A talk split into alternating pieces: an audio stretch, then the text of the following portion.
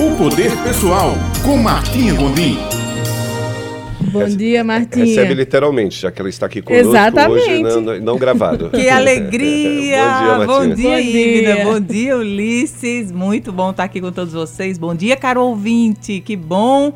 É, hoje, segunda-feira, estamos no último trimestre do ano. Eu sempre gosto de, de colocar a nossa vida mensurada em tempo e em metas, porque eu acho que o senso de urgência é maior. E hoje a gente vai falar um pouquinho sobre prosperidade financeira. Oh, Não é um tema interessante, né, Ulisses? A gente já falou aqui de decisão, já falou sobre tristeza, já falou sobre sentimentos, muita coisa. E às vezes as pessoas acham que estão presas em uma caixa, em uma rotina diária, em uma vida exaustiva, diariamente carregada de trabalho, de contas a pagar, e chega um ponto da vida que muitas pessoas se sentem literalmente sobrecarregados, estressados, sem ver saída. E eu já passei por isso, uma época da minha vida, onde eu trabalhava sete dias por semana como cirurgiã dentista, entre o consultório e o emprego público. E tudo que eu ganhava no final do mês era suficiente para ter o que comer, onde morar, como sobreviver.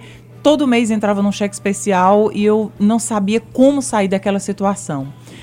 É, até que eu tive acesso à informação. Por isso que é tão importante é, a gente ter o conhecimento, né? Como a gente já falou aqui algumas vezes, conhecimento é poder porque liberta, porque nos traz opções, nos traz é, outros horizontes além daquele que a gente conhece.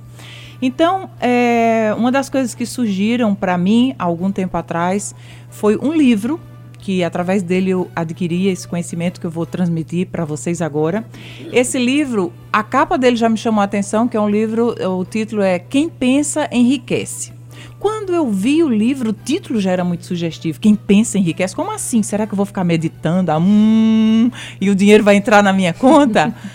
É, mas o título me instigou a começar a ler. E eu comecei, parece que me descortinou para um mundo que eu não conhecia. Primeiro, quando é, pensa em enriquece, não é trabalhe e enriqueça. Eu não estou dizendo que a gente não tem que trabalhar, mas é, a maioria das conquistas que a gente precisa ter na vida, elas precisam, elas vêm, claro, de um trabalho, mas não é um trabalho exaustivo, é um trabalho que a gente trabalha muito mais na gente mesmo, em nossa mentalidade, agregando, substituindo crenças, né, substituindo informações que a gente foi programado ao longo de uma vida para receber. É, o ciclo de influência que a gente é criado, onde a gente se rodeia dia a dia, nossa família, nossos amigos. E muitas vezes a gente fica preso naquela, nos nas crenças que a gente adquiriu, que a gente vive, ou é, e simplesmente trabalhando, trabalhando, trabalhando, trabalhando no que a gente chama a corrida dos ratos. É aquela que a gente acorda de manhã cedinho, trabalha o dia inteiro, volta para casa de noite para comer, dormir e no outro dia trabalhar de volta. Com o passar do tempo, a casa nem é mais casa, já é um hotel, porque se você não convive com a família, não está tempo interagindo. E a maioria das pessoas, infelizmente, entram nessa situação por desconhecimento ou simplesmente por pararem um pouco e pensarem. Que tipo de pensamento? É, o que é que eu estou fazendo da minha vida? Por que, que eu estou indo para esse trabalho? Né? Se pergunta agora alguém que está indo para o trabalho, por que, que você está indo? Ah, porque eu vou pagar as contas, eu vou, vou trabalhar para pagar as contas. E por que, que você está indo? Porque todo mundo faz isso. Então, o primeiro ponto é a gente tomar consciência. O que é que eu quero para a minha vida? O que é que eu estou fazendo algo que está me levando à direção do que eu desejo? Porque se repetidamente a gente para e pensa no que a gente quer, em metas, em futuro, como eu gostaria de viver, qual seria o bairro, é casa, é apartamento, que carro eu gostaria de dirigir, é, qual seria o tipo de relacionamento que eu queria ter, que trabalho eu queria fazer, como eu posso servir mais, como eu posso aprender mais. Quando a gente se faz essas perguntas, a gente entra numa. é como se fosse numa outra frequência, numa outra visão do que mais a gente pode fazer, além daquela repetição diária que a gente está conduzindo na nossa vida. E na maioria das vezes, quando a gente tem falta de propósito, é, falta de algum objetivo maior que nos desafie, a gente tem a tendência de se acomodar. Isso acontece com todos nós seres humanos. Então a gente fica fazendo o mínimo que pode, aprendendo quase nada e repetindo algo que depois a gente se sente esgotado, aí depois vem as demandas de fora, o estresse do dia a dia, o corre-corre, a falta de perspectiva, a gente se sente cansado, sem energia e principalmente não sabe para onde está indo. Então, a dica principal é mentalidade. Para a gente mudar padrão financeiro, assim como padrão de vida, como padrão de qualquer coisa, é mudar a mentalidade, mudar a forma de pensar, mudar o que é que eu quero para minha vida.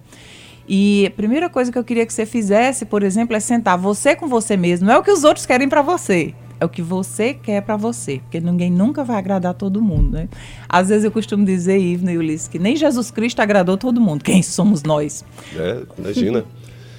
é, o Jesus Cristo, que era aquela figura emblemática, pregaram na cruz. Imagina a gente, se a gente for tentar viver nossa vida tentando agradar os outros, a gente vai morrer frustrado porque não vai se autorrealizar e nunca vai agradar todo mundo. Então, sentar com você mesmo, talvez esse processo leve alguns dias, inclusive, e você encontrar dentro de você o que é que você quer para a sua vida. Né? Não olhar com os olhos da razão, mas sim com os olhos da imaginação. A imagina... Aquela criança que você era pequena que não via limite em nada é, que você nasceu e você. Eu mesma sonhava em ter uma bicicleta. Ai, não tinha nem comida direito na minha mesa, mas eu sonhava em ter uma bicicleta. É, você, eu tenho certeza que você que está ouvindo agora, você sonhava em viajar, em conhecer a Disney, em morar, sei lá, você tinha sonhos. E, e, era aquela criança, aquela ingenuidade que sabia que era capaz de tudo, que foi se perdendo ao longo do tempo. Cadê aquela, aquelas, aqueles sonhos?